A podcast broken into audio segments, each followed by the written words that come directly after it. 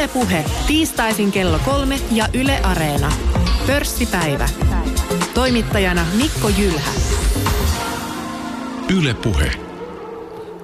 Taas puhutaan tuntitaloudesta, tarkemmin ottaa markkinoista ja vielä tarkemmin ottaa osakemarkkinoista. Puhutaan tästä viime viikkojen kurssilaskusta. Pörssikurssit ovat rytisseet alas ympäri maailman ja samalla toki käynnissä on sangen mielenkiintoinen tuloskausi Q3. Puhutaan siitäkin ja missä asennossa niin kun ovat markkinoiden mannerlaatat. Ja tänään meillä on osaamista pörssipäivässä niin 3 keskustelijan voimin. Rahastonhoitaja Hertta Alava Fimiltä, päästrategi Antti Saari Nordeasta ja sitten markkina-analyytikko Jouni Saario Taalerilta. Tervetuloa kaikki pörssipäivään. Kiitoksia. Kiitos. Ja kuuntelijalle kerron sen, että Antti niin osallistuu tähän keskusteluun sitten työkirjeiden vuoksi tuolta Turun toimituksesta käsin. Ja voidaankin aloittaa, Antti, sinun kanssa, että kun kurssit ovat rytisseet tässä viime viikkoina, niin mites olet tätä itse seurannut ja mikä se syy on? Onko se korkopolitiikka missä määrin, onko se huoli kauppasodasta vai mistä?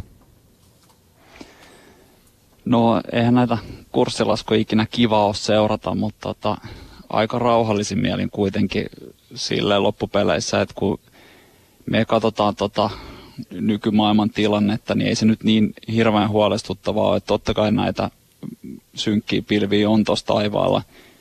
Ja tämä nyt, vaikka niinku helppo aina, tietysti tämä aina pitäisi löytää yksi syy, mikä tämän kurssilaskun sai aikaiseksi, niin yleensähän se on kuitenkin vaan se, että myydään kun joku muukin myy. Mutta varmaan niitä isoimpia tekijöitä tai meidän nähdäksemme isoimpia tekijöitä on just se korkopolitiikka, minkä mainitsit, eli ennen kuin tämä alkoi, niin Yhdysvalloissa korot nousi aika haipakkaa.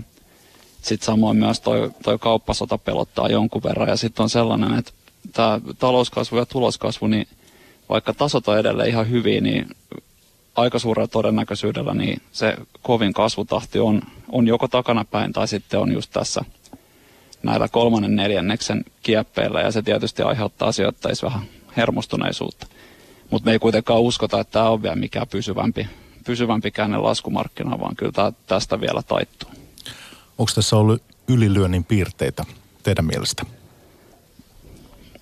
No kyllähän nämä tietysti tyypillisesti menee aina vähän kovaa alaspäin sitten, kun oikein kunnon ruvetaan rytisemään. Et siinä mielessä jo ylilyönnin piirteitä, että kyllä me uskotaan tosiaan, että tämä tästä kääntyy ja parempaa mennään sitten seuraava 3–6 kuukauden tähtäimellä, mutta nämä markkinalaskut ole vähän tällaisia, että sitten sitä miinusta tulee vähän enemmän kerralla, kun sitä rupeaa oikein kunnolla tulemaan. Niin ja kuvailit tuossa ennen lähetystä, kun juteltiin puhelimessa näin, että isoja kurssiliikkeitä kohtuullisen pieniin asioihin. Joo, semmoinen tunne tässä nyt ainakin on, että varsinkin kun katsotaan tulospuolta, vaikka nyt Yhdysvalloissa, niin siellä tuntuu, että siellä nyt takerrotaan niin kuin joka ikiseen pienenkin yksityiskohtaan, mistä voi saada niin kuin vähäkään jotain kielteistä asiaa. Että kuitenkin tuloskasvu eilisen päätösluvuilla niin on 25% edellisvuoteen verrattuna. Eli ihan huikeata kyytiä tällaisia yleensä nähdään vaan taantumasta noustessa ja sen takia niin tuntuu vähän hassulta, että nyt sitten takerrutaan, että jos joku sanoo, että pientä kustannuspainetta, mutta sitten kuitenkin voidaan siirtää ne kulut asiakkaille, niin siihen sitten sijoittajat tarttuu, niin tuntuu kyllä siinä mielessä vähän ylilyönniltä.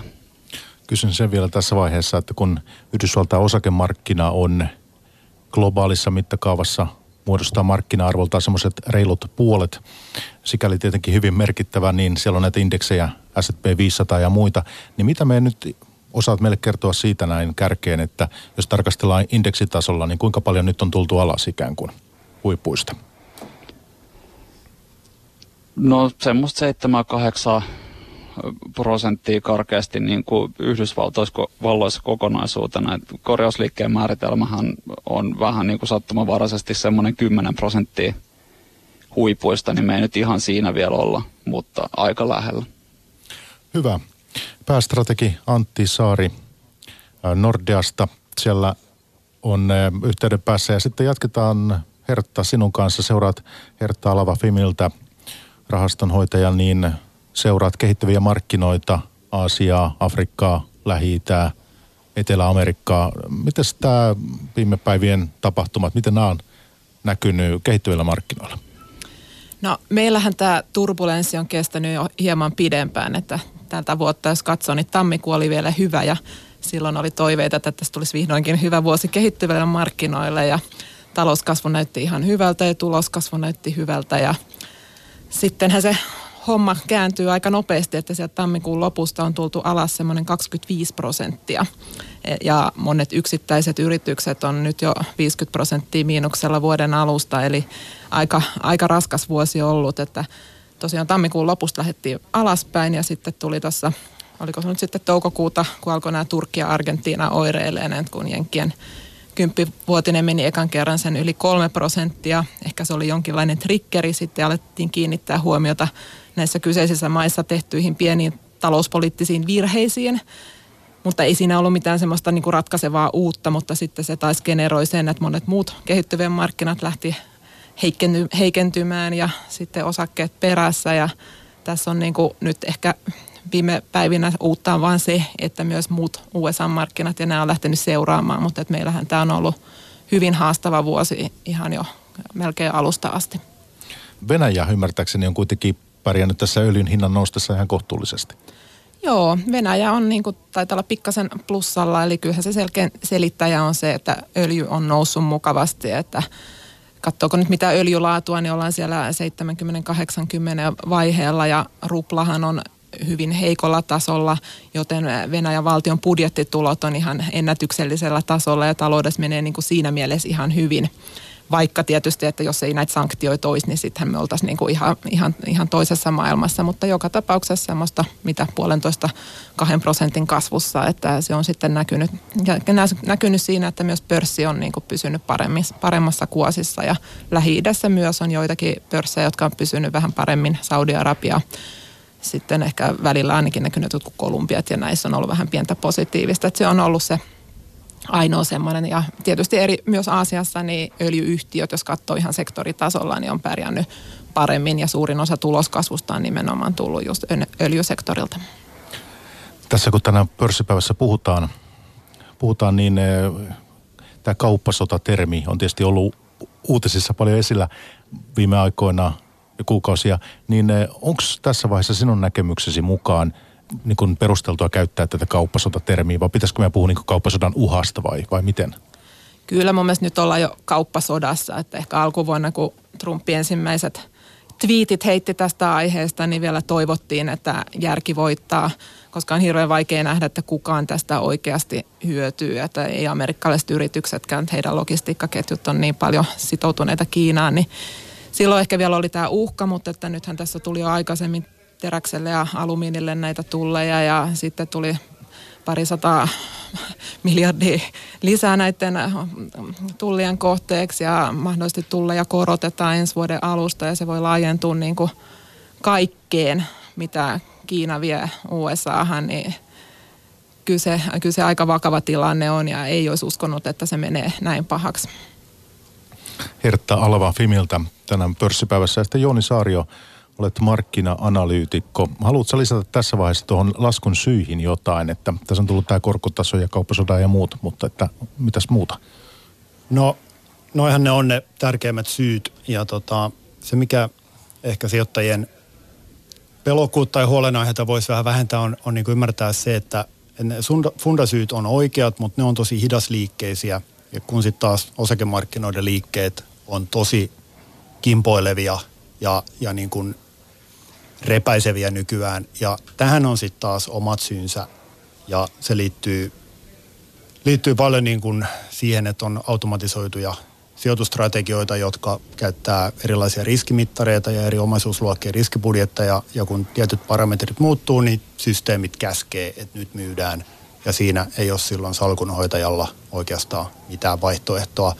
Ja siitä tulee helposti tämmöinen, kuten Antti sanoi, että myydään kun muutkin myy, tai myydään kun ennakoidaan, että kohta muutkin myy, niin se osakemarkkinoiden jyrkkä liike, mikä nyt on nähty, niin se ei juurikaan meidän mielestä tai minun mielestä edusta, tai niin kuin korreloi sen kanssa, että ne fundasyyt olisi nyt jotenkin merkittävästi tämä fundaympäristö talouselämässä globaalisti olisi merkittävästi heikentynyt. Toki ne on siellä taustalla ja korkojen nousu ja ehkä kauppasodan uhka, talouskasvun hidastuminen, joka näyttää erittäin todennäköiseltä globaalisti, niin ne on ne tärkeimmät syyt, ei siitä mihinkään pääse. Mutta entäs tämä kysymys karhumarkkinoista, niin mitäs Hertta ja Jouni tästä sanotte?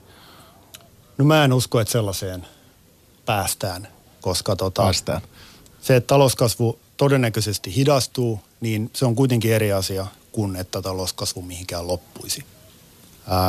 Tulee hidastua sekä Yhdysvalloissa että Euroopassa ja Kiinassa sitä on nähtykin ja saa nähdä, miten homma jatkuu. Mutta osakkeet, jos mietitään, niin Jenkeissä tuloskasvu on tällä vuodelle noin 25%, se on huima luku. Tosin siitä pitää noin puolet siivota pois Trumpin yritysverokannan alentamisen johdosta, mikä astui voimaan vuoden alussa. Eli ensi vuoden odotukset ja 2020 tuloskasvuodotukset tällä hetkellä USA:n osakkeisiin noin 9%. Eli osakkeiden tuloskasvu saakin hidastua nyt, kun talouskasvu hidastuu, ja silti ollaan edelleen odotuksissa. No mitä sä, Hertta, ajattelet näistä karhumarkkinapuheista? No, karhumarkkinan määritelmähän on periaatteessa, että sit kun 20% on kurssit laskenut, niin ollaan karhumarkkinassa. Et kehittyvällä markkinalla me ollaan jo karhumarkkinassa. Että toivottavasti, tietysti toivon, että karhu tästä pompsahtaa kuitenkin ylöspäin, että jos katsoo arvostustasoja, niin me ollaan nyt itse asiassa just siinä, missä yleensä kehittyvät markkinat on niin kuin kääntynyt ylöspäin, eli siinä PE10 tasoilla. Mutta että mä oon pikkasen kyllä varovainen. Sanotaan, että tilannehan voi kääntyä niin nopeasti, että se on ehkä se hyvä puoli, että mehän ei tarvita kuin tämä kauppasopu jollain tavalla, että tavallaan nämä uudet tullit jollain tavalla saataisiin peruttua tai kohtuullistettua, niin sittenhän tämä tilanne voisi olla hyvin erinäköinen. Mutta kuten tässä on jo vähän niin kuin sanottukin, niin tämähän on tämmöistä niin kuin otsikkotason treidaamista tällä hetkellä hyvin paljon. Eli silloin kun tulee koko ajan huonoja uutisia jostain, niin sitten markkinaa myydään alas ja lyhyellä aikavälillä ei niin katsota, että fundathan on oikeasti kuitenkin vielä ainakin ihan hyvät. Ja toistaiseksi ehkä ei ole mitään niin massiivista negatiivista tapahtunut, että fundat lähtisi niin kuin ihan hirveäseen laskuun, mutta kehittyvillä markkinoilla niin aika lohduttomat tunnelmat on kuitenkin. Sanoitko sä, että hetkinen otsikkotason treidaamista? Niin, no just tämmöistä näin, että välillähän tuossa näki selvästi, että kello oli jotain iltapäivää, että jaha, Trumpi on herännyt ja sieltä tuli joku uusi twiitti ja sitten taas markkina vähän liikahti, että tavallaan, että tulee niin kuin näitä tällaisia, että tulee joku otsikko, että Trump sanoi näin Kiinasta.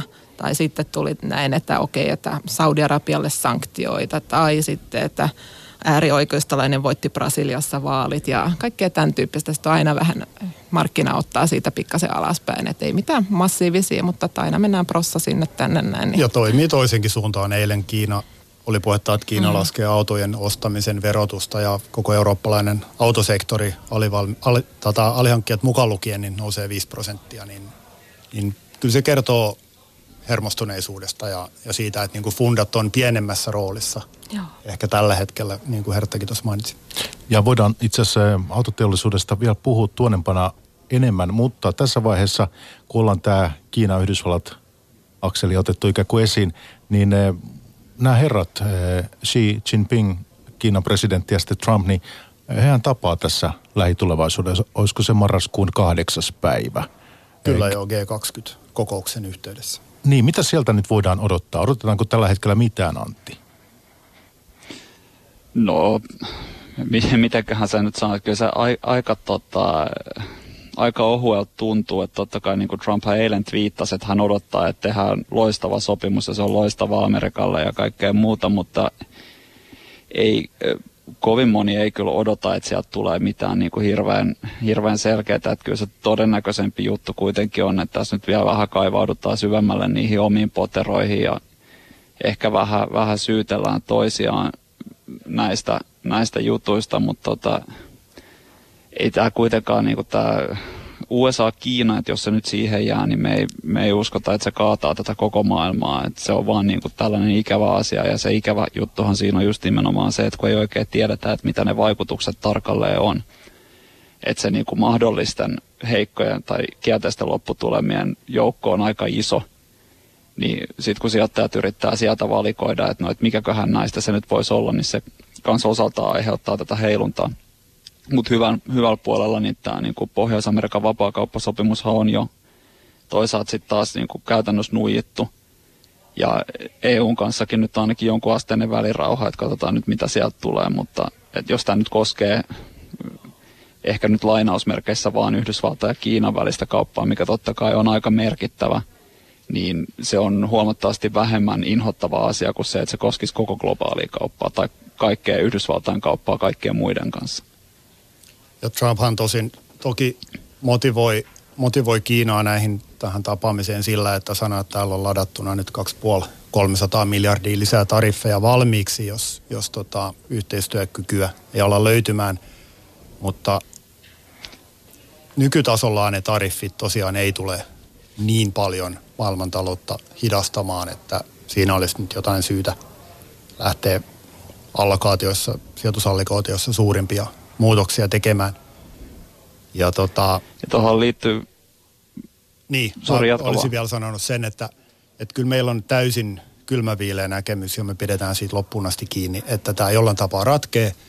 Ja se tulee ratkeamaan sitä kautta, että Trump ja Yhdysvallat ja markkinat, josta nyt on jo merkkejä mun mielestä ilmassa, ymmärtää sen, että sen kaiken tuotannon tuominen USAhan ilman globaalia alihankintaketjua, niin se ei tule johtamaan kilpailukykyiseen lopputulokseen ja osuu sitten omaan kukkaroon ja yleensä silloin sitä sopua markkinoilla ja politiikassa alkaa löytymään, kun sitä omasta kukkarosta aletaan kaivamaan. Joo, ihan täysin samaa mieltä tuosta ja hyvä, että sanoitkin jo, niin just tuon, koska mä just lueskelin tuossa yhdysvaltalainen tällainen teollisuusjärjestö teki pientä tutkimusta omista yrityksistä, jotka toimii Kiinassa ja heistä 70% oli joko ainakin hidastamassa tai jarruttelemassa investointeja Kiinaan tai sitten jopa siirtämässä tuotantoa Kiinasta pois. Mutta vain 1% tästä koko joukosta oli edes miettinyt siirtävänsä tuotantoa Pohjois-Amerikkaan.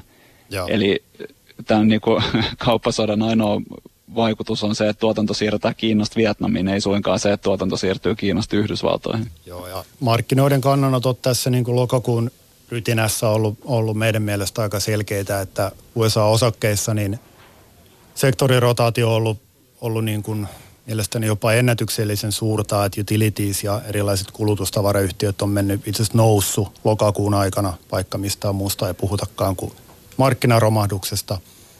Ja sitten taas sykliset yhtiöt niin ovat olleet kyllä tässä ottavana osapuolena. Ja toinen ehkä, missä se näkyy, niin Yhdysvallassa jo pitkään erilaiset yritykset jopa suoraan, mutta sitten myöskin niiden etujärjestöt on lobannut sitä Trumpin politiikkaa vastaan. Ja kyllä se painetta, kun tulee riittävästi, niin se sopu kyllä varmasti löytyy.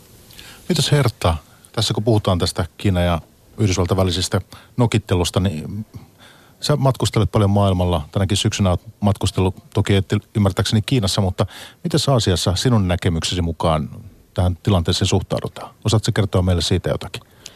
No kyllähän Kiinassa ajatellaan, että tässä on hyvin paljon tämmöistä poliittista peliä mukana, eli tämä nähdään tavallaan niin kuin semmoisena keinona, että Yhdysvallat yrittää rajoittaa Kiinan kasvua ja tämmöistä painoarvoa maailmassa. Eli tavallaan toki USAhan on ollut pitkään huolissaan siitä, että Kiinalla on erilaisia aluepoliittisia pyrkimyksiä ja siitä on tullut tämmöistä sotilaallista mahtia ja myös taloudellista mahtia ja muuta. Ja kiinalaiset on niinku sitä mieltä, että tämä niinku liittyy hyvin vahvasti siihen, että ei ole niinku sellaisia kauppapoliittisia perusteita lähteä tekemään näitä, vaan että kyllähän tämä on niinku selkeästi nyt niinku huono asia Kiinan ja USAn suhteille, että jos niitä on nyt 40 vuotta yritetty tässä rakentaa ja Kiina on hyödyttänyt paljon yhdysvaltalaisia yrityksiä, että on tarjonnut halpaa työvoimaa ja siellä on myös ollut yhä enemmän myös kasvavat ostajamarkkinat, miljardi kiinalaiset ostaa paljon amerikkalaisia tuotteita ja näin poispäin, niin onhan tässä semmoinen niin kuin riski, että jossain vaiheessa, jos tämä oikein niin kuin menisi pahaksi, että sit kiinalaisista tulisi myös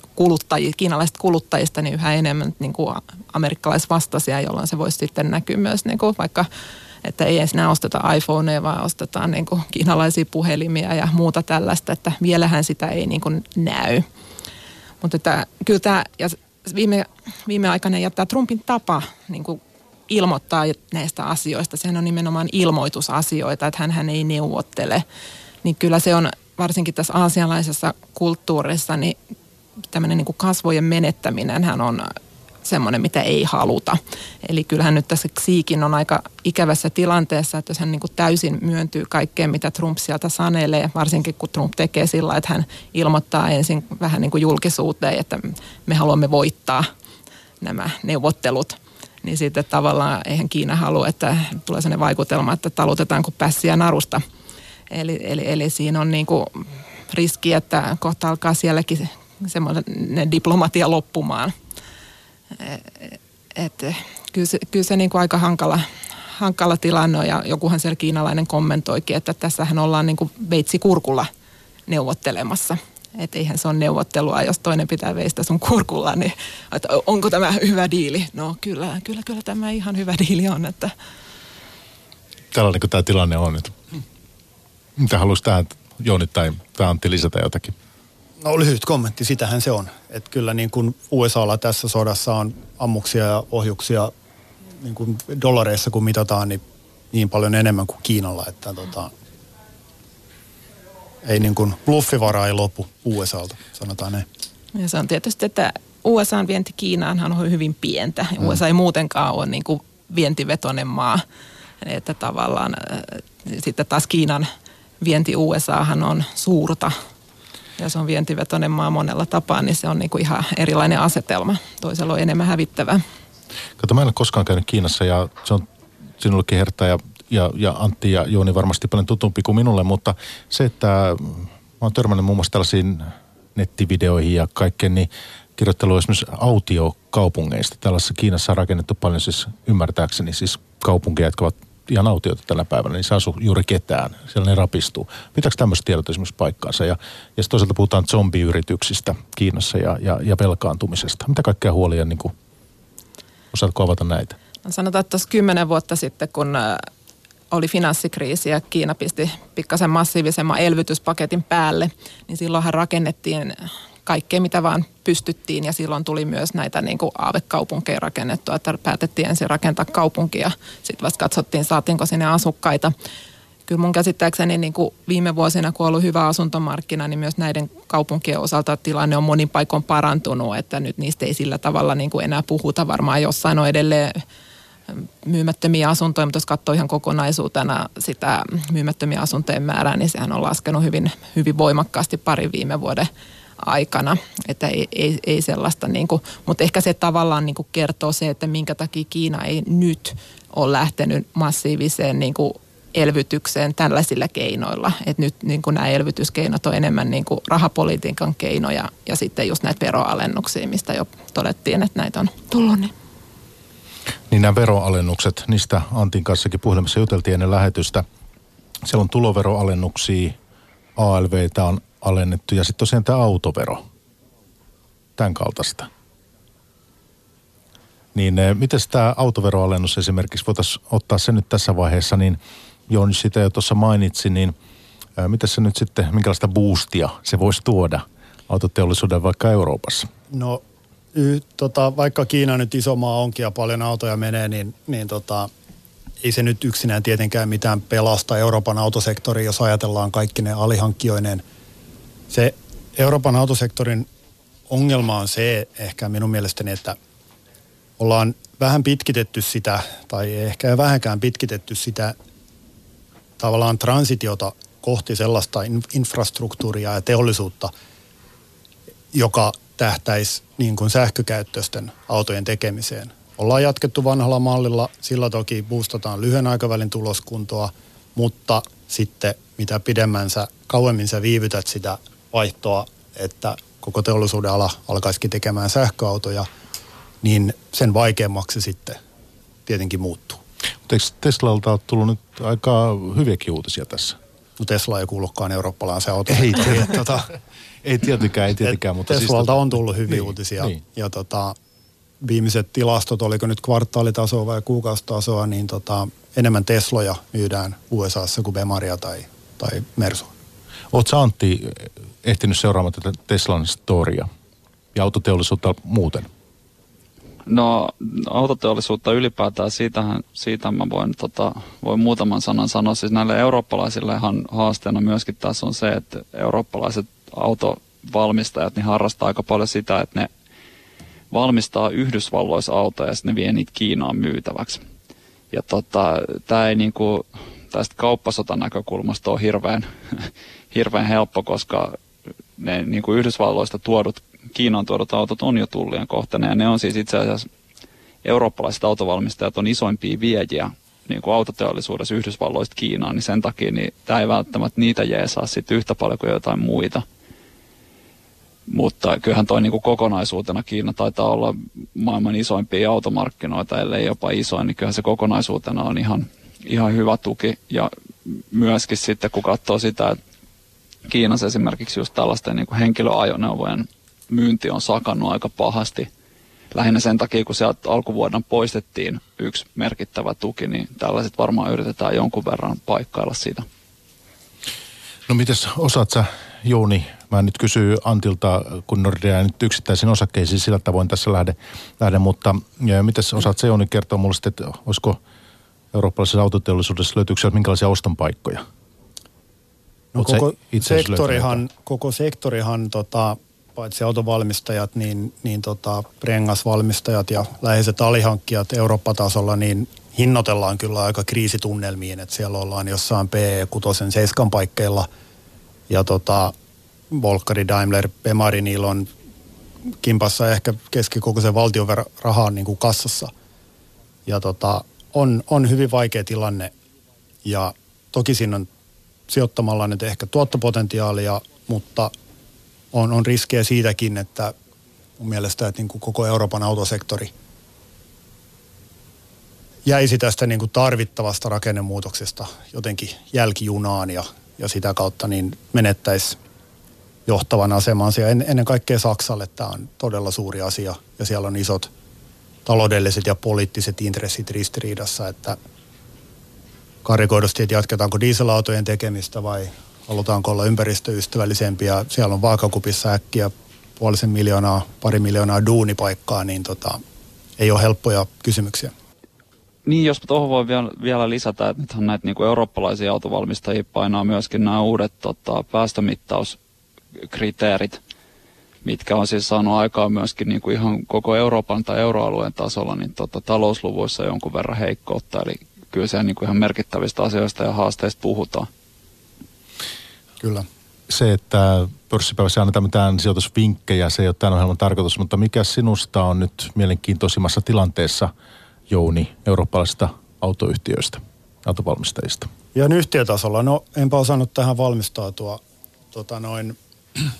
No tämä oli tämmöinen nopea välikysymys tässä, jos ei sulla mietitään. On kaikilla niin aika lailla nyt. En tosiaan työni puolesta ehkä eurooppalaisia osakkeita yksittäisiä katso, mutta aika samanlainen tilanne on kaikilla. Ja sektoria nähdäkseni pelataan aika lailla sektorina markkinoilla tällä hetkellä. Et esimerkiksi tähän Kiinan verohelpotusuutiseen, niin aika käsi kädessä tuli eilen ylös kaikki autovalmistajat ja rengasvalmistajat ja näihin liitännäiset yhtiöt.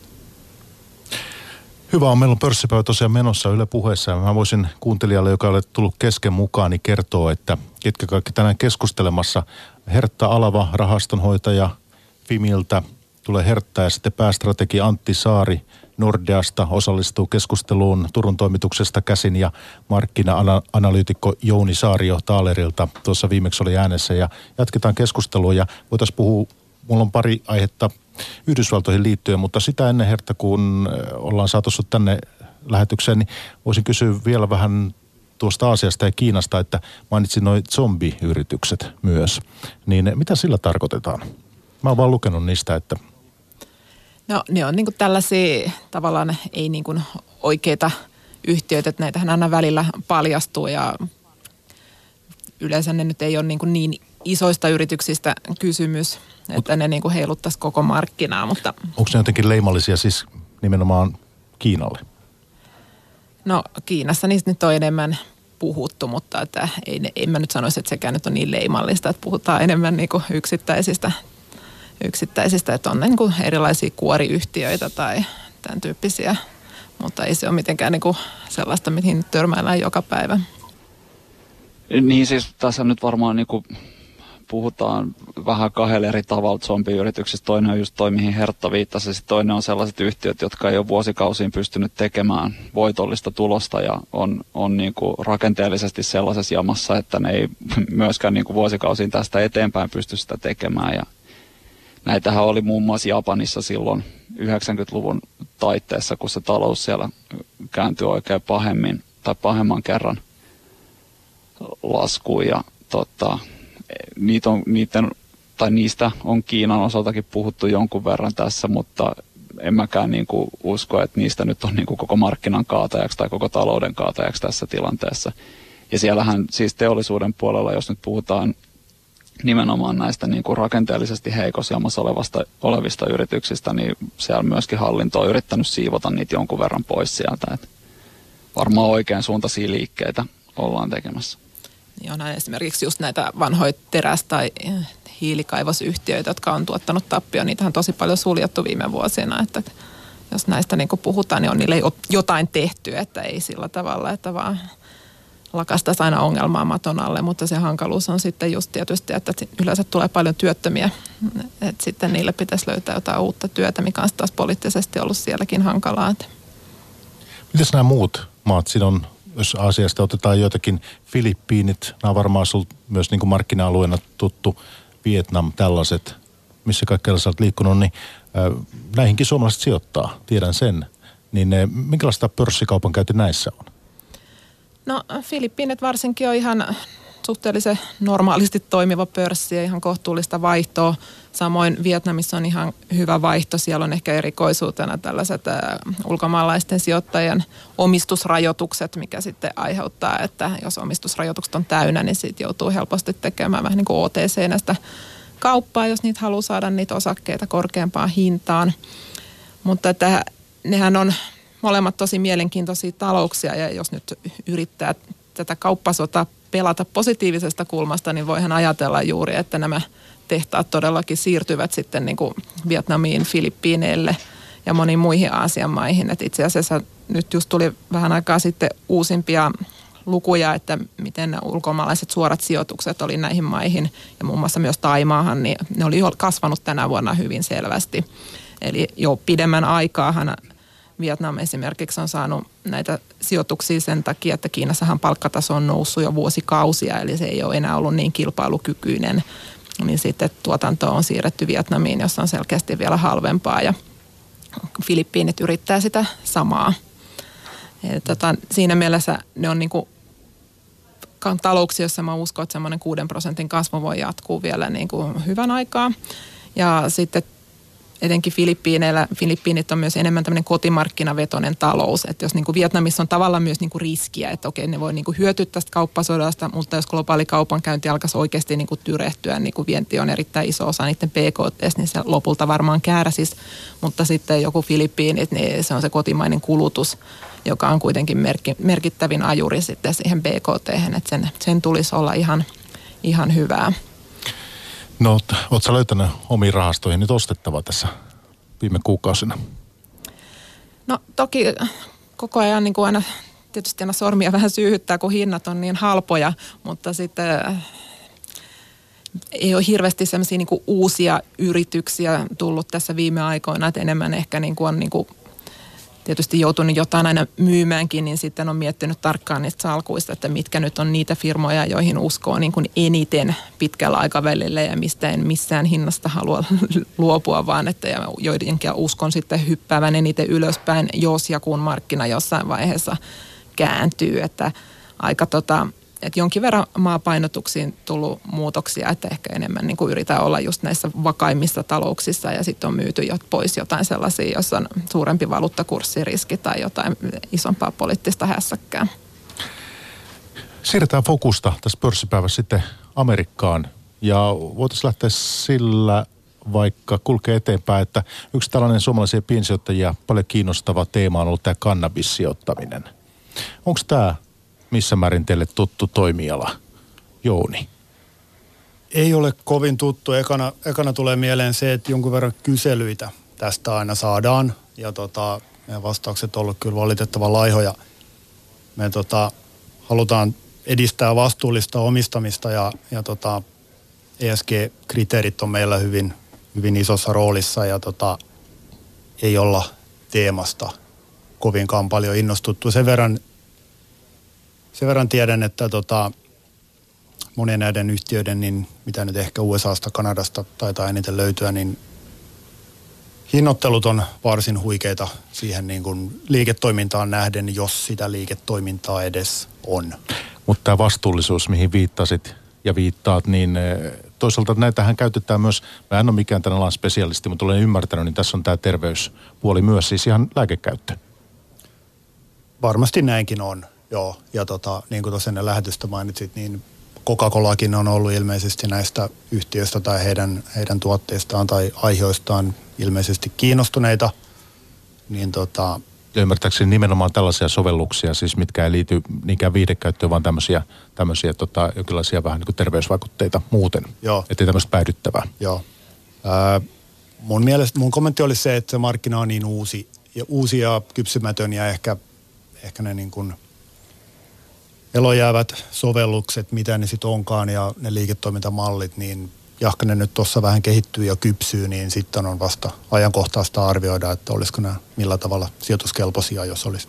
Eli sä haluat vielä seurata katsomon puolelta? Mä seuraisin kyllä tiiviisti piippuhyllyltä vielä.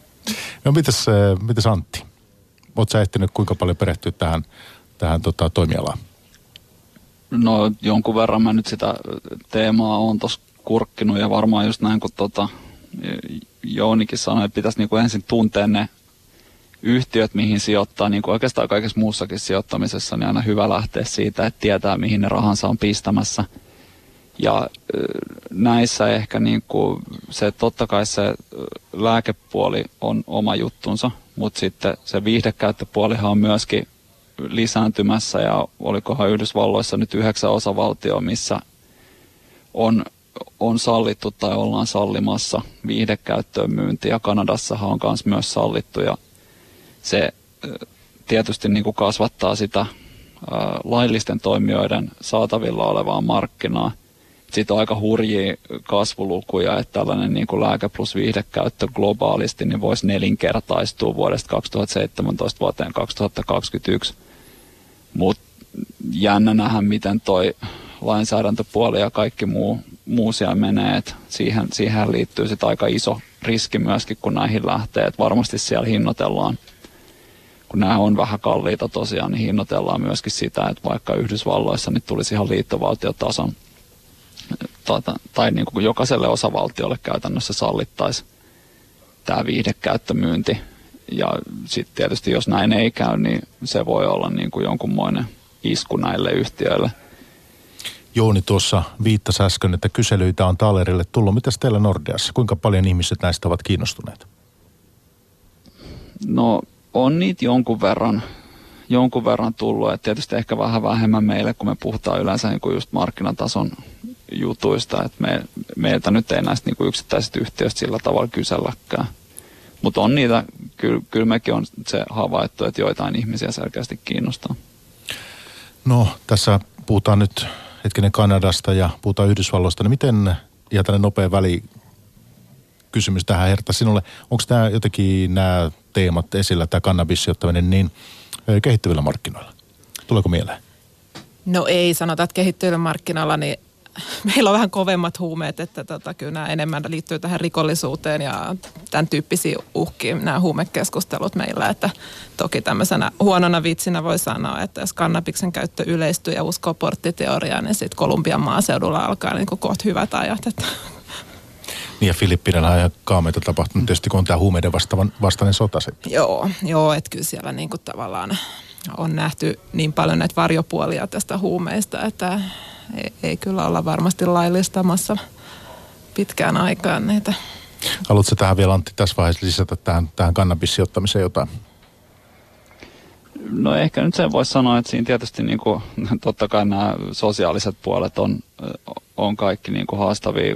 Voi olla jopa niin, että jos näistä tulee laillisia, niin ne sosiaaliset puoletkin tietysti hieman hellittää siinä, mutta sehän kun me ei tiedetä, että mitä se lainsäädäntö tulee sitten niin kuin tavallaan loppupeleissä olemaan, niin kyllähän tässä voi käydä silleenkin, että jos ajattelee, että yhtäkkiä kannabista ruvetaan jotenkin ajattelemaan niin kuin ihan ok asiana, niin sittenhän siitä tulee niin kuin lääkkeen sijasta maataloustuote, jolloin sitten taas ne niin kuin katteet valahtaa sitten ihan täysin. Eli kyllä siinä niin kuin tällaisia riskejä myöskin sitten sijoittajan näkökulmasta on.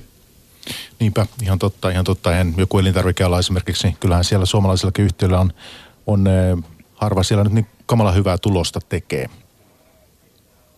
Mutta että hyvä on, pysytään Yhdysvalloissa ja siellä on nämä välivaalit tulossa tässä kai marraskuun alkupuolella, olisiko 6. päivä, jos muistan oikein, niin mitäs, vaikuttaako ne jotenkin, pitääkö ne sijoittajan jotenkin ottaa syytä nyt huomioon, mitä siellä tapahtuu, Antti? Joo, nehän on tosiaan viikon päästä tiistaina. Kyllä siinä niinku, totta kai sijoittaja kannattaa olla hereillä. Et tyypillisestihän näiden Yhdysvaltain välivaalien yhteydessä käy silleen, että istuva presidentti menettää valtaa ja osakemarkkinat nousee. Ja me tietysti, kun ollaan vähän osakemyönteisiä, niin uskotaan ja toivotaan, että näin käy tälläkin kertaa. Mutta nyt ehkä riskinä on toki se, että kun katsoo noita kyselytiedusteluja, mitkä voi tietysti olla oikeassa tai väärässä, niin kuin on nähty Brexitin ja Yhdysvaltain presidentinvaalien yhteydessä tässä aikaisemminkin, niin näyttää kuitenkin siltä, että demokraatit olisi viemässä sen edustajanhuoneen ja republikaaneille jäisi sitten senaatti, mikä käytännössä tarkoittaa sitä, että niin kuin lainsäädännön tekeminen muuttuu hankalaksi. Ja tästä luultavasti seuraa Trumpin persoonan nyt silleen niin kuin tietäen, en voi sanoa tuntien, mutta tietäen, niin se, että hän kyllä sitten keskittyy enemmän sellaisiin asioihin, missä hän pystyy vielä vaikuttaa, ja yksi niistä valitettavasti on tämä ulkomaankauppa. Eli siellä sitten luultavasti yritetään tehdä ehkä enemmän kommervenkkejä, jos käy sillä tavalla, että valtaa menetetään demokraateille, ja se on sitten ehkä semmoinen niin kuin selkeämpi riski, mitä normaalitilanteessa ei ole. Joo, se on just näin, että taitaa olla jaettu kongressi todennäköisin skenaario tällä hetkellä, ja negatiivistahan tosiaan se, että uudistuksia nihkeämmin menisi läpi, onko kaikki uudistukset sit, mitkä olisi menossa muuten läpi, niin positiivisia, niin ei välttämättä, mutta toivotaan, että jos näin käy, niin Trump ei koe oloaan liian nurkkaan ajetuksi, joka voisi sitten edelleen johtaa radikaalimpiin yrityksiin ulkopoliittisesti, koska sitähän se presidentti USAssa johtaa aikamoisin valtaoikeuksin. Ja toinen kysymys on sitten se, että mitä niin kuin Trumpin fiskaalielvytyksen käy. Se on hyvin vaikea kysymys ja toisaalta sen merkitys nyt on ehkä aika rajallinen, koska sen on nyt tälle ja ensi vuodelle niin muutaman prosentin kymmenyksen ehkä ajateltu tuovan jenkkien talouskasvuun, mikä sitten isossa kuvassa ei kuitenkaan ole kovin merkityksellistä. Yhdysvaltoihin liittyen niin nämä Iran-pakotteet laajenee tässä marraskuun alussa ja näillä tietysti voi olla jonkinlaisia vaikutuksia sitä öljyn hintaan. Toisaalta tämä Venezuelan kriisi, niin pitäisikö meidän joku sana vaihtaa öljyhinnasta? Tuossa Hertta viittasikin itse asiassa keskustelun alussa kylläkin. Puhuttiin Venäjästäkin lyhyesti, mitäs tämä vaikuttaa tietysti monin tavoin sitten suomalaisiin pörssiyhtiöihinkin, että logistiikkakustannukset ja muut. Joo. No en usko, että öljy enää hirveästi nousee näiltä tasoilta, että Saudi-Arabiallahan myös on hyvin paljon tämmöistä niin kuin ylimääräistä kapasiteettia, että he voi niin kuin tarvittaessa lisätä aika merkittävästikin omaa öljyn tuotantoaan, plus sitten meillä on niin kuin kuitenkin jossain Irakissa niin edelleen niin kuin aika paljon potentiaalia lisätä ja kyllähän se myös näyttää vähän siltä, että Iran pystyy sitten myymään tätä öljyään sellaisiin maihin, jotka eivät ole niin tarkkoja tästä asiasta. Lähinnä ehkä varmaan just Kiinaan ja tiettyihin Aasian maihin, että sitä on varmaan jonkun verran hinnoiteltu tuossa, no nythän öljy ihan viime aikoina on tullut vähän alaskin, mutta tuossa silloin kun nämä sanktiot enemmän oli tapetilla, niin silloin sitä vähän hinnoiteltiin, että tuleeko pulaa öljystä ja kyllä mä ainakin pari raporttia näin, jossa puhuttiin öljy on taas kohta 100, mutta nyt se on ehkä taas vähän unohtunut. Niin. Missä mennään nyt? No ollaanko me nyt 7.6 Brentissä tällä hetkellä, että Brenttiöljyä mä enemmän seuraan, se on mulle relevantti, niin mä luulen, että me pysytään siinä 70-80 vaiheella. Ja VTI vähän alempana kuin toi Brent, kuten tyypillistä. Ja öljyn hinta on mun mielestä ehkä jopa niin kuin eurotaalaakin vaikeampi asia ennustettava. Ja moni jakaa tämän mielipiteen mun kanssa. Meillä ei ole aktiivista näkemystä taalerilla öljyn hinnasta. Tai ei mitään tarkkaa tavoitehintaa tarkoitan.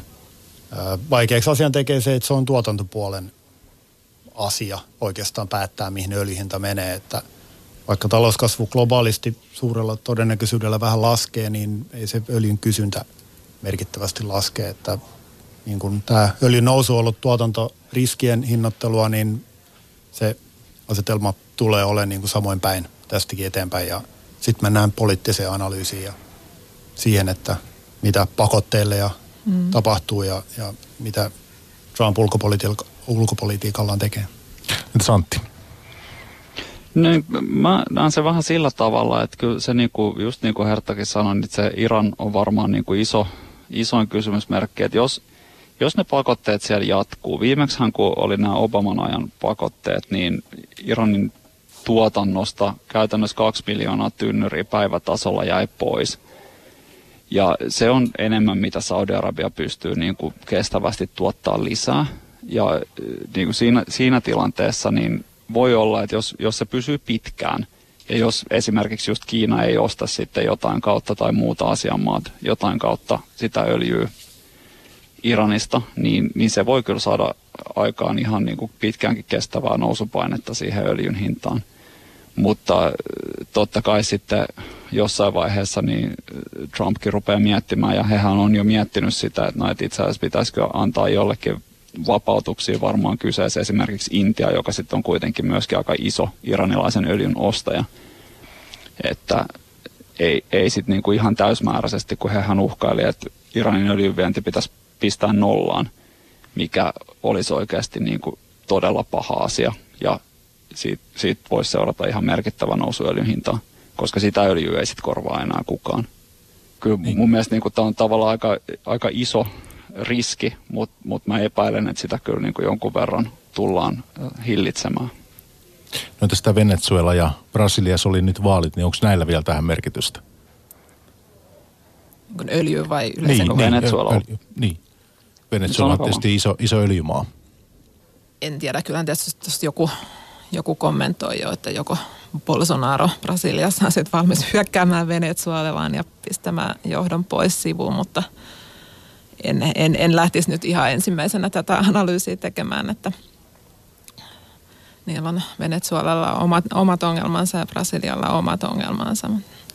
Mutta ei ehkä tähän öljykuvaan, niin mun mielestä se avain on kuitenkin tuolla Lähi-idässä ja sitten USA Lähi-idän suhteessa. Hei, palataan tähän pörssipäivän lopuksi. Meillä on vielä tämmöinen 10 minuuttia aikaa, niin palataan vielä osakemarkkinoille ja voisin kysellä vähän Teslaa, tuossa sivuttiin aikaisemmin, kun puhuttiin tuosta autoteollisuudesta ja sähköautosta, niin nämä fangit, nämä suuret teknologiajätit, nehän on tullut tässä aika tavalla alas kanssa kurssirytinöissä ja ymmärtääkseni tämä on shortattukin tässä aika paljon Yhdysvaltain markkinoille, että mitä siellä tapahtuu, Jouni? En tiedä shorteista, mutta fang-sektori, tai tätä klusteria, jos mietitään, niin sehän on vastannut erittäin suurta osaa jopa S&P 500 tuotoista. Ja tuloskasvu on ollut hyvää. Se on mielestäni hyvin paljon perustellut niiden kurssinousua. Toki sitten jos katsotaan FANG-sektorin tai tämän klusterin sisällä tarkemmin, niin siellä on firmoja, mitkä on hinnoiteltu varsin lähellekin laajaa markkinaa. Ja sitten on firmoja, ennen kaikkea Amazon ja Netflix, mitkä on hinnoiteltu sitten vähän kauemmas markkinasta. Ja regulaatioriskin näkisin ehkä suurimpana, mitä noihin nyt voisi sit liittyä. Toinen on se arvostuskerroin sit politiikka. Vaikka nyt nykymarkkinassa, tai tässä sanotaan lokakuun aikana, niin ei ole paljon valuaatioilla ollut merkitystä. Että jos on päätetty myydä, niin sitten on myyty. Mutta Amazon 80p tai jotain vähän vajaa 100, mikä onkaan, niin totta kai siinä on laskuvaraa silloin myöskin. Ja kuuntelijalle, joka ei välttämättä ole sinut tai ei tunne tätä FANG-termiä, niin tässä on siis Facebook ja tosiaan Amazon ja Apple ja Netflix ja sitten tämä Googlen Alphabet. Nämä tässä joukossa. Mites oot sä, Antti, haluatko tähän kommentoida? Joo, kyllähän tuossa varmaan niin Jounit aika iso osa näistä pääpointeista tulikin. Ja siis näähän on, kun ne on tullut kovaa ylös, niin sitten ei ole mikään hirveän iso ihme, että siinä vaiheessa kun lasketellaan, niin ne on sitten myöskin siellä laskukärjessä. Mutta ei tässä nyt mitään niin kuin perustavaa laatua olevaa ongelmaa vielä kyllä näiden yhtiöiden osalta mun mielestä on, että totta kai tollaiset, että Briteissä puljetaan jotain digiveroa ja EU-stakin on sellaisia huhuja kuulunut, niin se ei missään tapauksessa ole myönteistä näille yhtiöille, mutta sitten siinä pitäisi ehkä laittaa vähän asiat perspektiiviin, että ei ne jotkut digiverot ja muut tällaiset, niin jos ei ne nyt ole ihan oikeasti ihan tosi isoja, niin ei ne nyt sitä liiketoimintaa tuhoa. Ne vaan hidastaa sitä kasvutahtia. Se on just näin. Ja semmoinenkin knoppi tuli tässä mieleen. Jenkeissähän on tätä indeksilaskentaa ja indeksijäseniä vähän muutettu, niin jos S&P 500-sektorin purkaa niin kuin yhtä indeksitasoa alemmas, missä on muistaakseni 11 sektoria, niin näistä FANG-yhtiöistä niin yksikään ei itse asiassa osu IT-sektorille, vaan ne on järjestänyt sen nykyään niin, että Amazon kuuluu consumer discretionary sektoriin ja sitten nämä loput kuuluu, oliko se nyt communications services, telkosektoriin. Ja tämä on ehkä hyvä muistaa ottaa huomioon sitten, jos lähtee vähän targetoidumpaa pikkiä jenkkimarkkina lähittää. Mites Hertta, kun sä noita kehittyviä markkinoita seuraat ja toimit rahastohoitajana teillä, niin minkälaisia teknologiapainoja ja tässä tietysti mihin toimialoihin kaikki sitten luetellaan, mutta että tämän tyyppiset yhtiöt, niin telekommunikaatio, niin millä painolla sä näissä meet?